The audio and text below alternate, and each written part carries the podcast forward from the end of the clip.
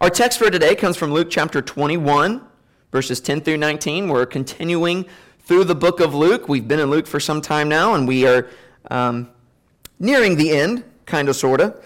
Uh, probably only two or three years left in Luke, I think. Uh, we'll be done with it eventually. But, uh, but we come to Luke chapter 21, verses 10 through 19.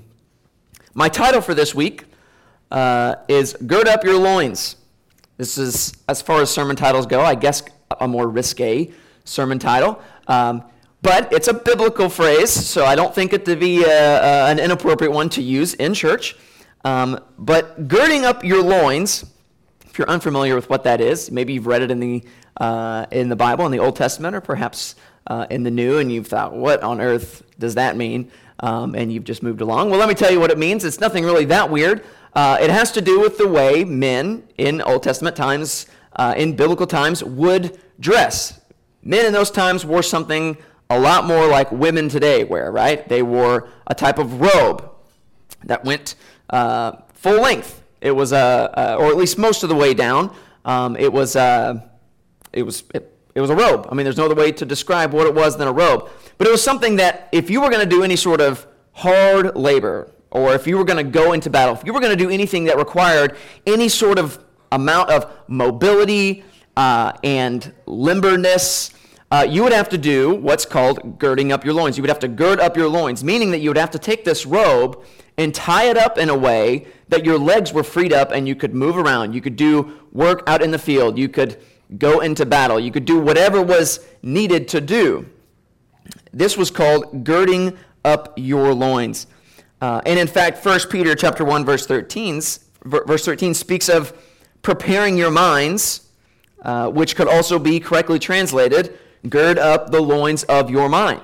That would, that would be an appropriate interpretation of 1 Peter. This idea that, uh, that when a, a person in the Bible would gird up their loins, they would do so because they were about to do something serious, something that required mobility, whether it was going into war or whether it was engaging in some sort of hard work. This was something that was necessary to prepare to be able to do the task well.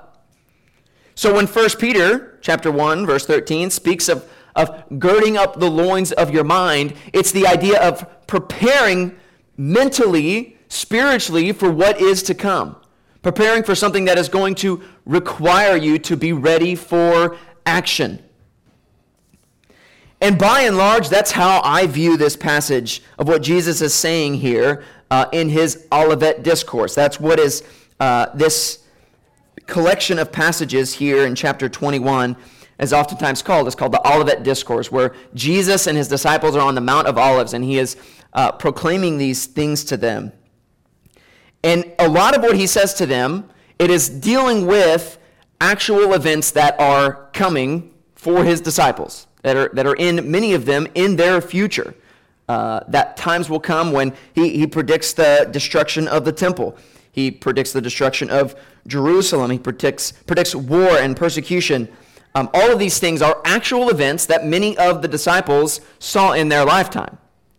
But at the same time, in the Olivet Discourse, there's a great amount of prophetic language that is used by Jesus. In fact, he speaks of the return of the Son of Man. He speaks of his second coming, which, as we know, the disciples were not uh, privileged to see. We have not seen yet, is still to come. And so much of what is discussed in this discourse, in this collection of teachings that Jesus gives on the Mount of Olives, is both has meaning for the disciples, but also has meaning for us today, looking towards the future. And I think Jesus, as he is speaking to these disciples and, and also as he is conveying to us and communicating to us, the time has come to gird up the loins of our mind, to prepare for action for what is to come, to prepare ourselves to be able to do what is necessary.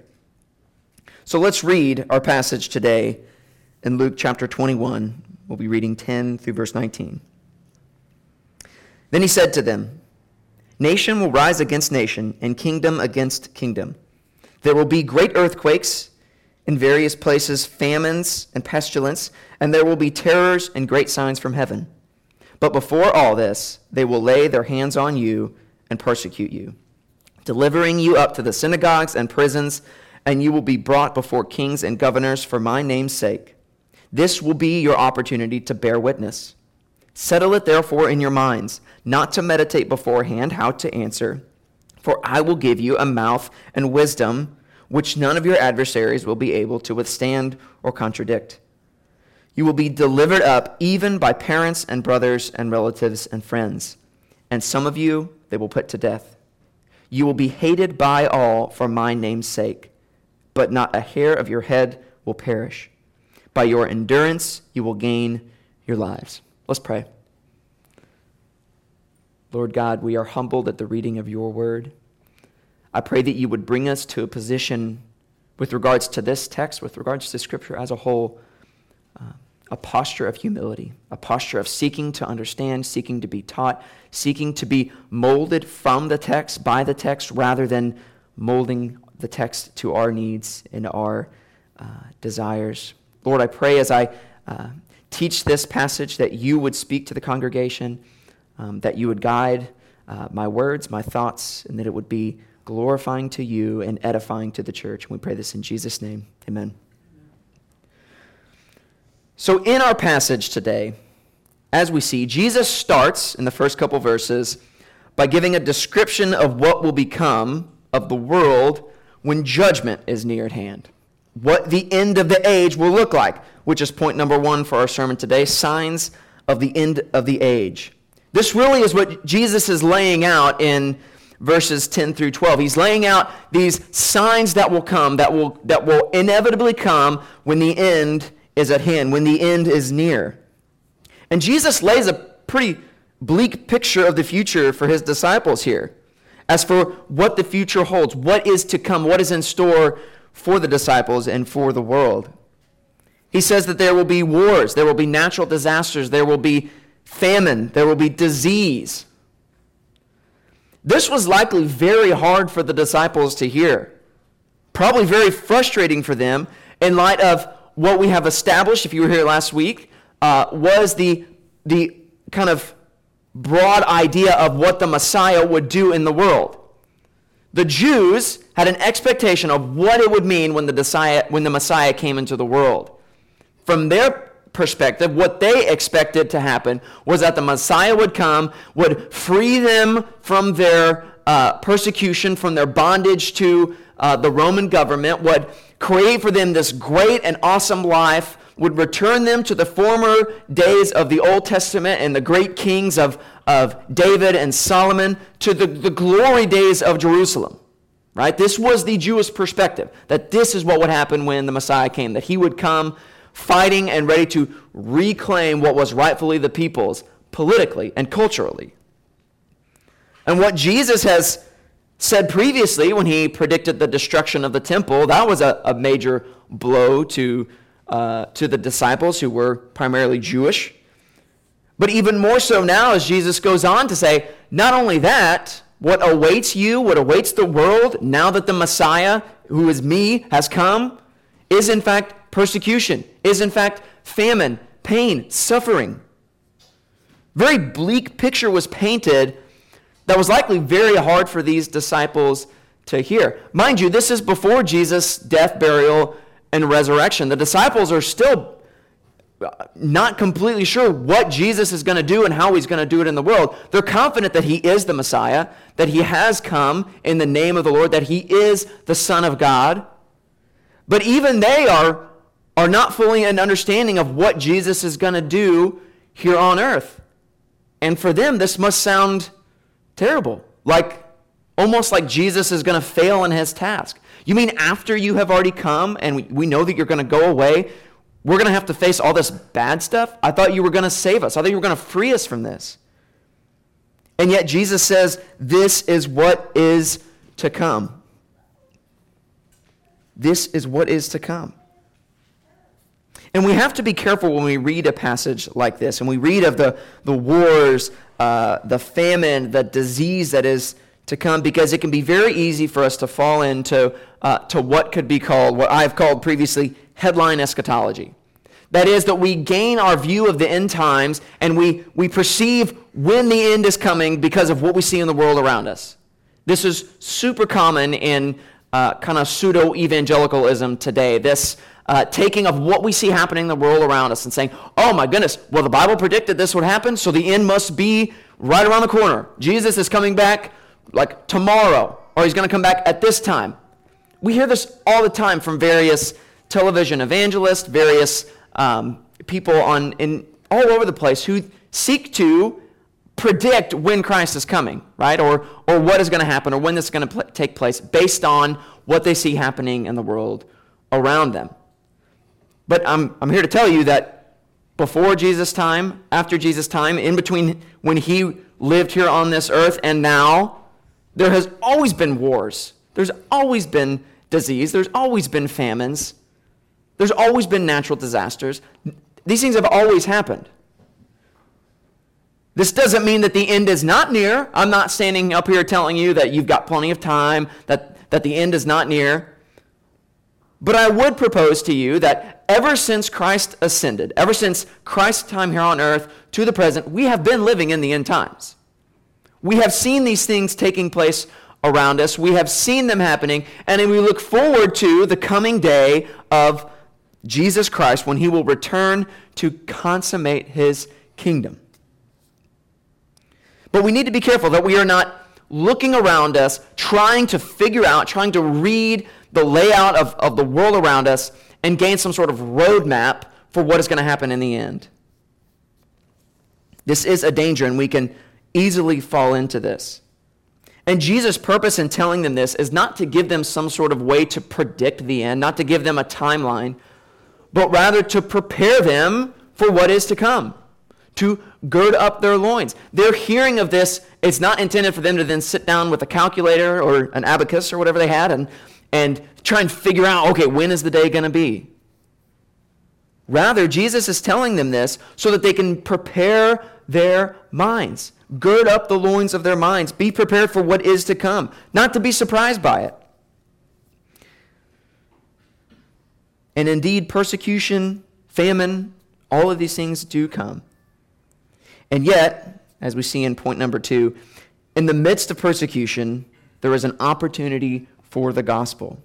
Verses 13 through 15 in our text say this Speaking of these times when they will be brought up to the synagogues and, and prisons before kings and governors, he says, This will be your opportunity to bear witness.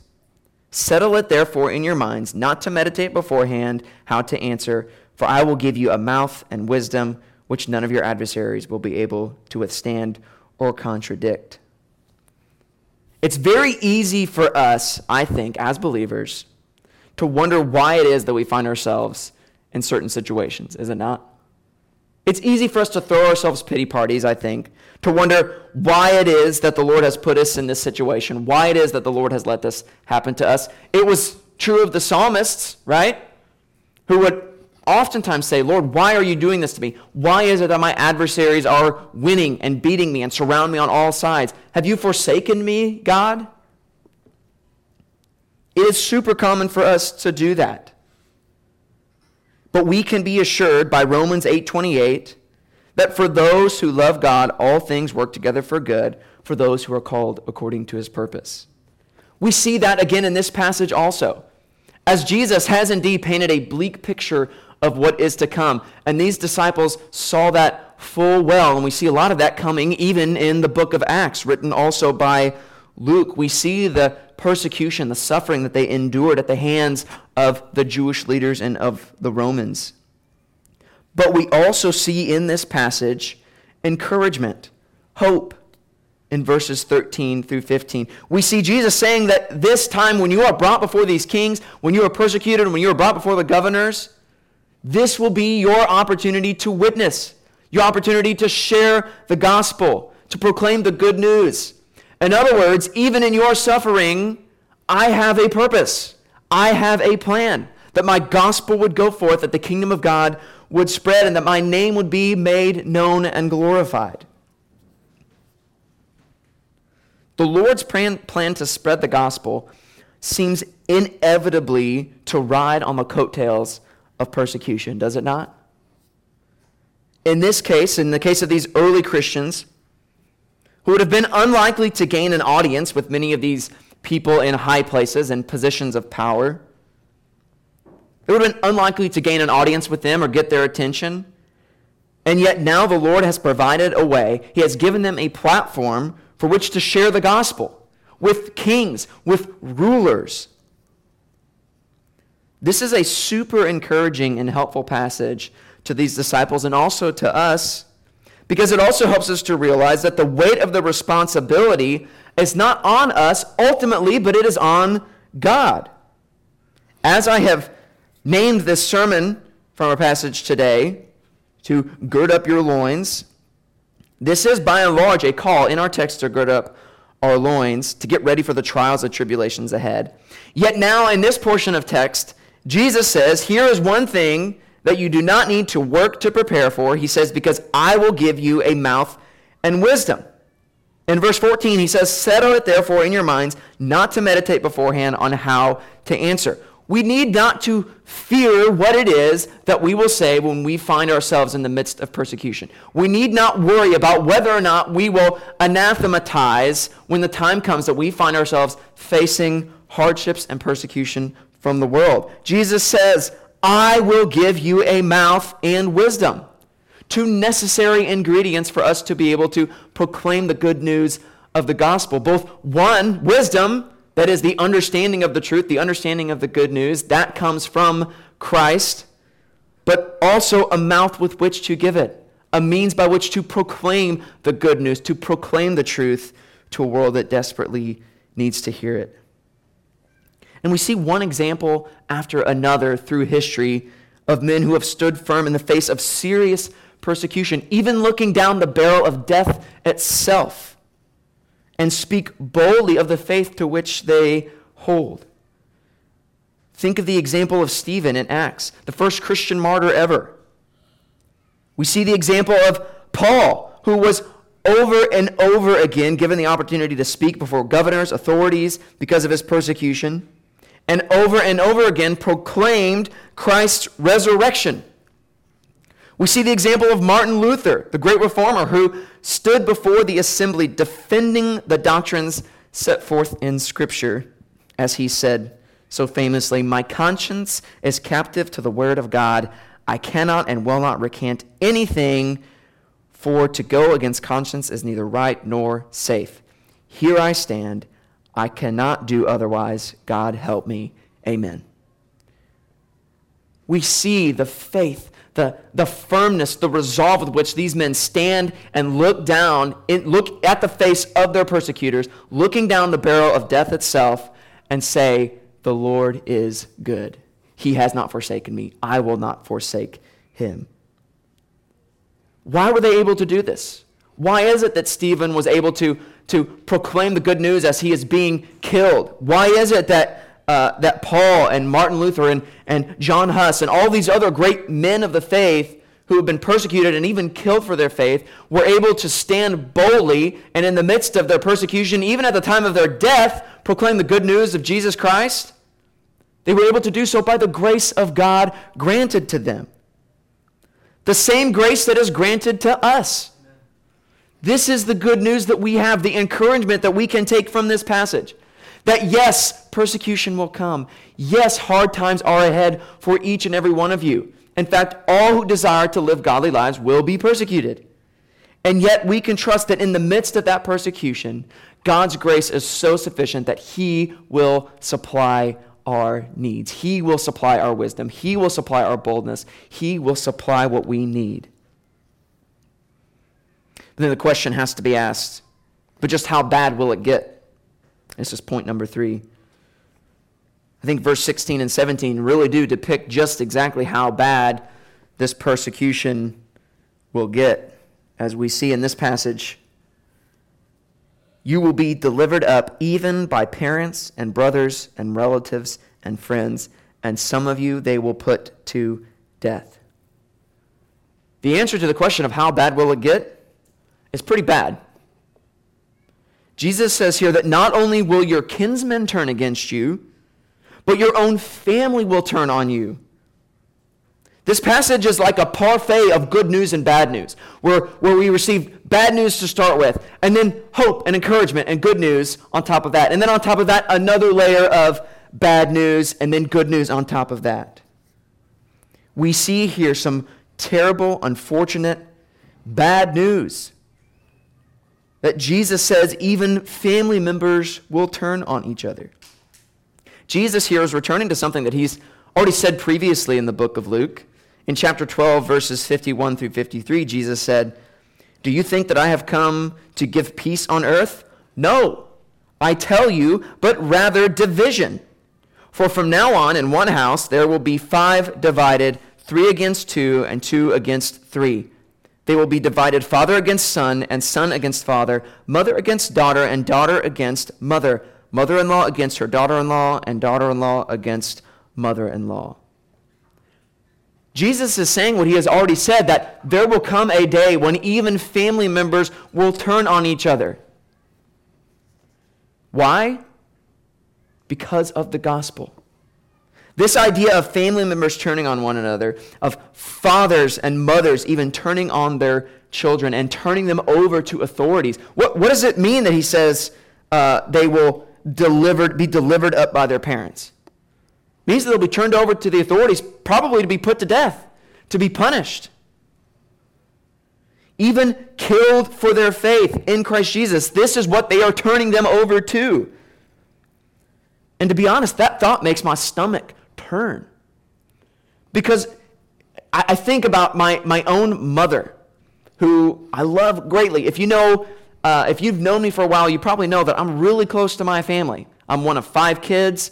Um, my dad died when I was uh, when I was young, and so my mother um, left to to raise all five of us kids. Just did an amazing, amazing job, and and I, I think back over my life and just my mother's kindness and her grace, her selflessness to raise all five of us kids, to deny herself over and over and over again, and and really to just give all for for her children. My mother did that in a huge and dramatic way.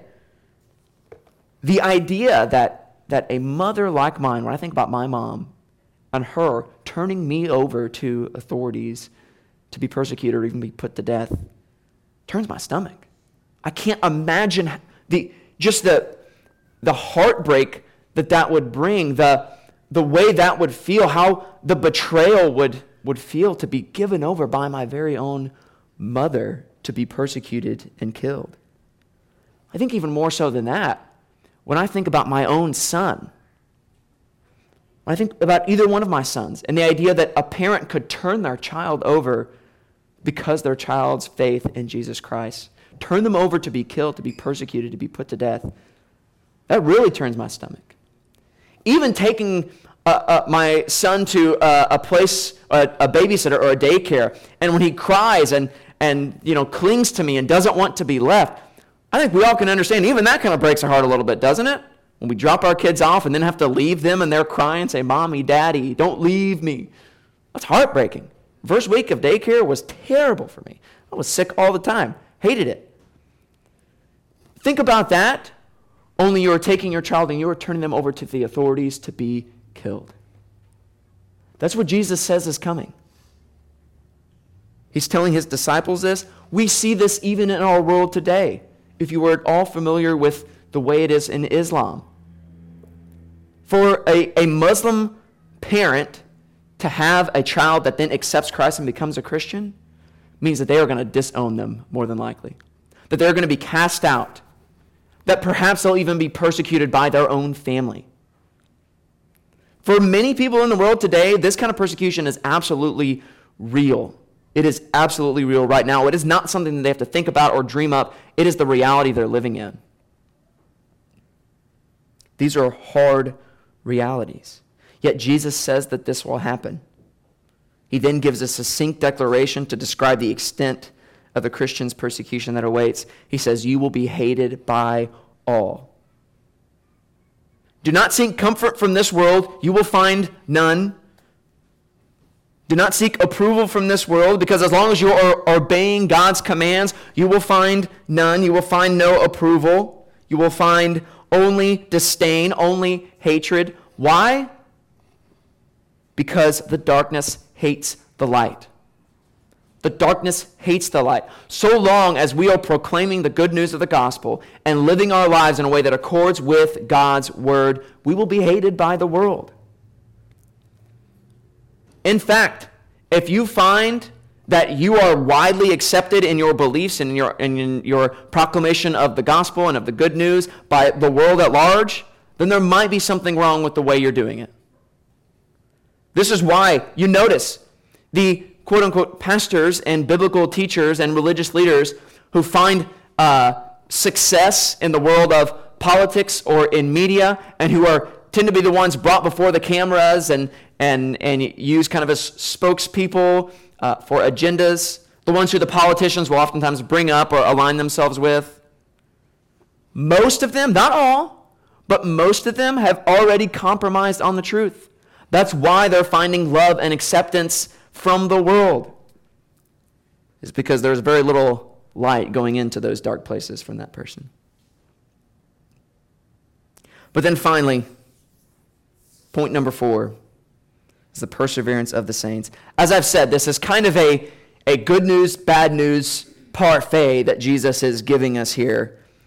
But he tops off this, uh, this statement, this passage with this bad news, this good news he tops it off with this beautiful ending where Jesus leaves his disciples with an encouraging word. Let's read in verses 18 and 19. After all of this he just said about this persecution that is to come, Jesus says this But not a hair of your head will perish.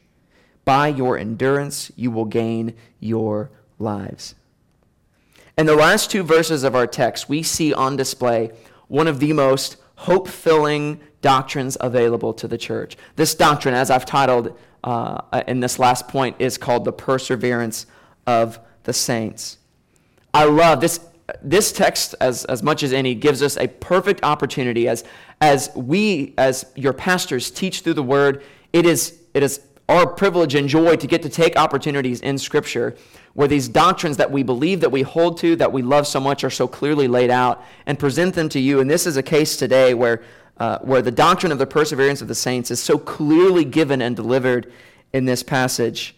And if you're unfamiliar with this doctrine of perseverance of the saints, uh, I would offer to you um, a, a, I think, a valuable definition, kind of pretty succinct, uh, by A. A. Hodge.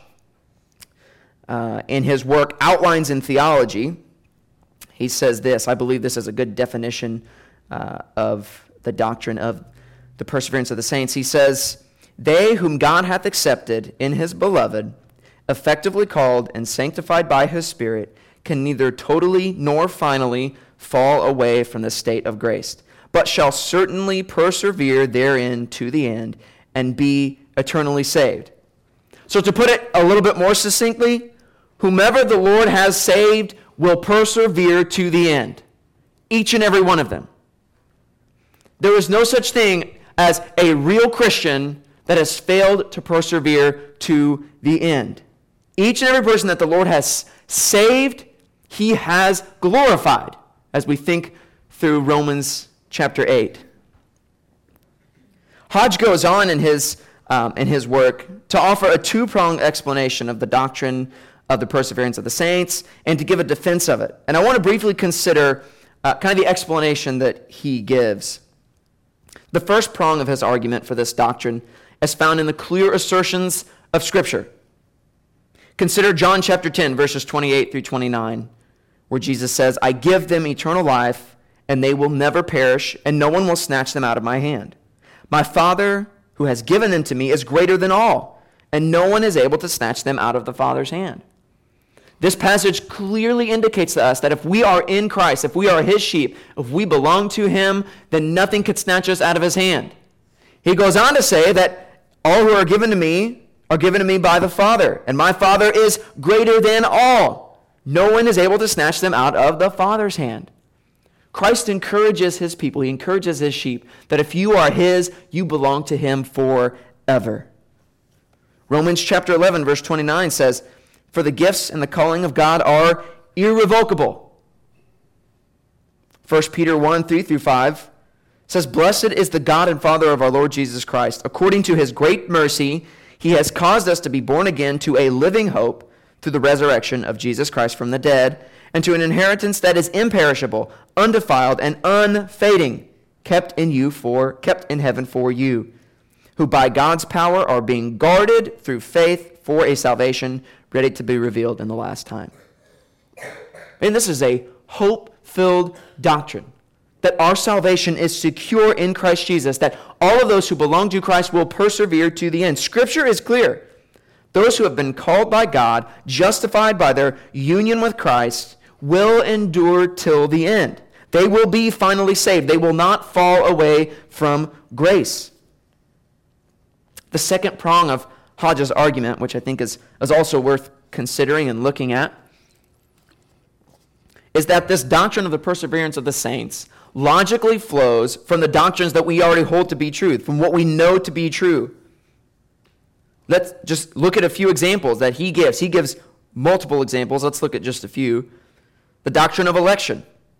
Because of the immutability of God's decrees, we trust that if God has elected us to salvation, that he will never change his mind. He will never revoke this election. This reminds us back again to, if you're a part of our systematic theology class, the immutability of God, that God is unchanging, that He never uh, becomes better or worse or comes to a better decision or a different decision, but that all of God's decrees are sure and will not change. So, from that, we can then infer and understand that if that is true, that if God sovereignly elects for salvation, then He will keep us.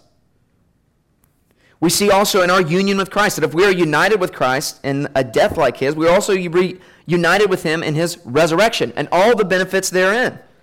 Romans chapter 8, verse 1 says what? For there is therefore now no condemnation for those who are in Christ Jesus.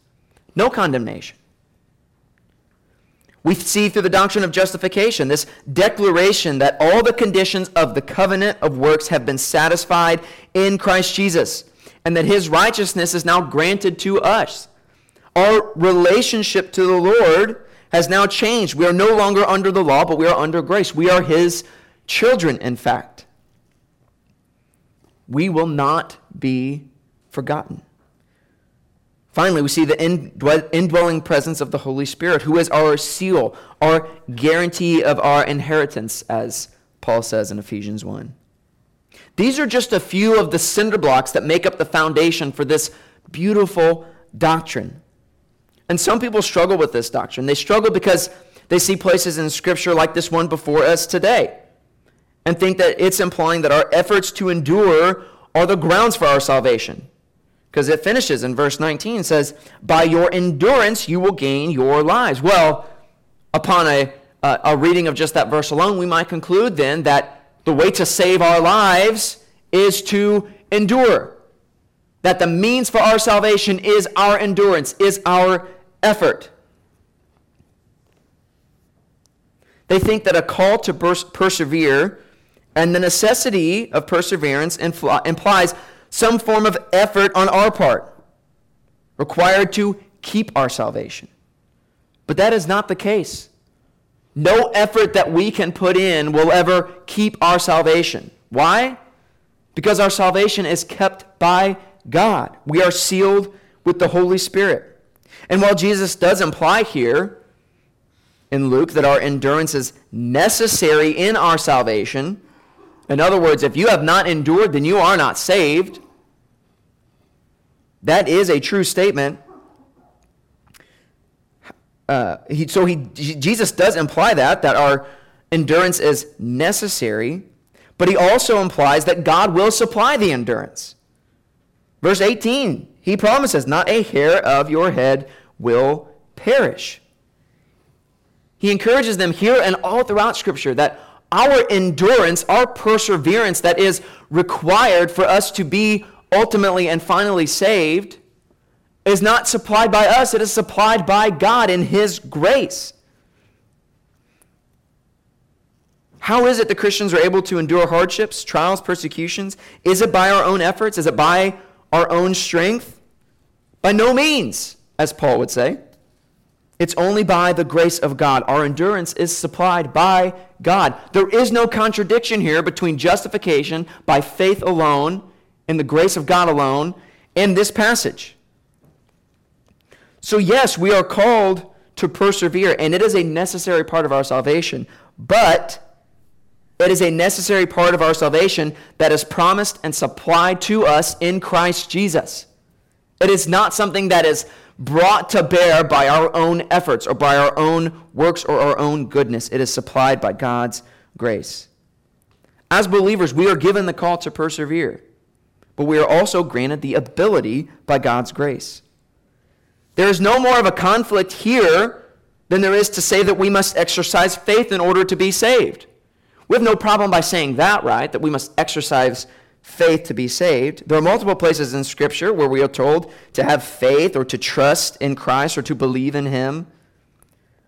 And such faith is necessary. Such belief is necessary for our salvation. But it is always supplied by God.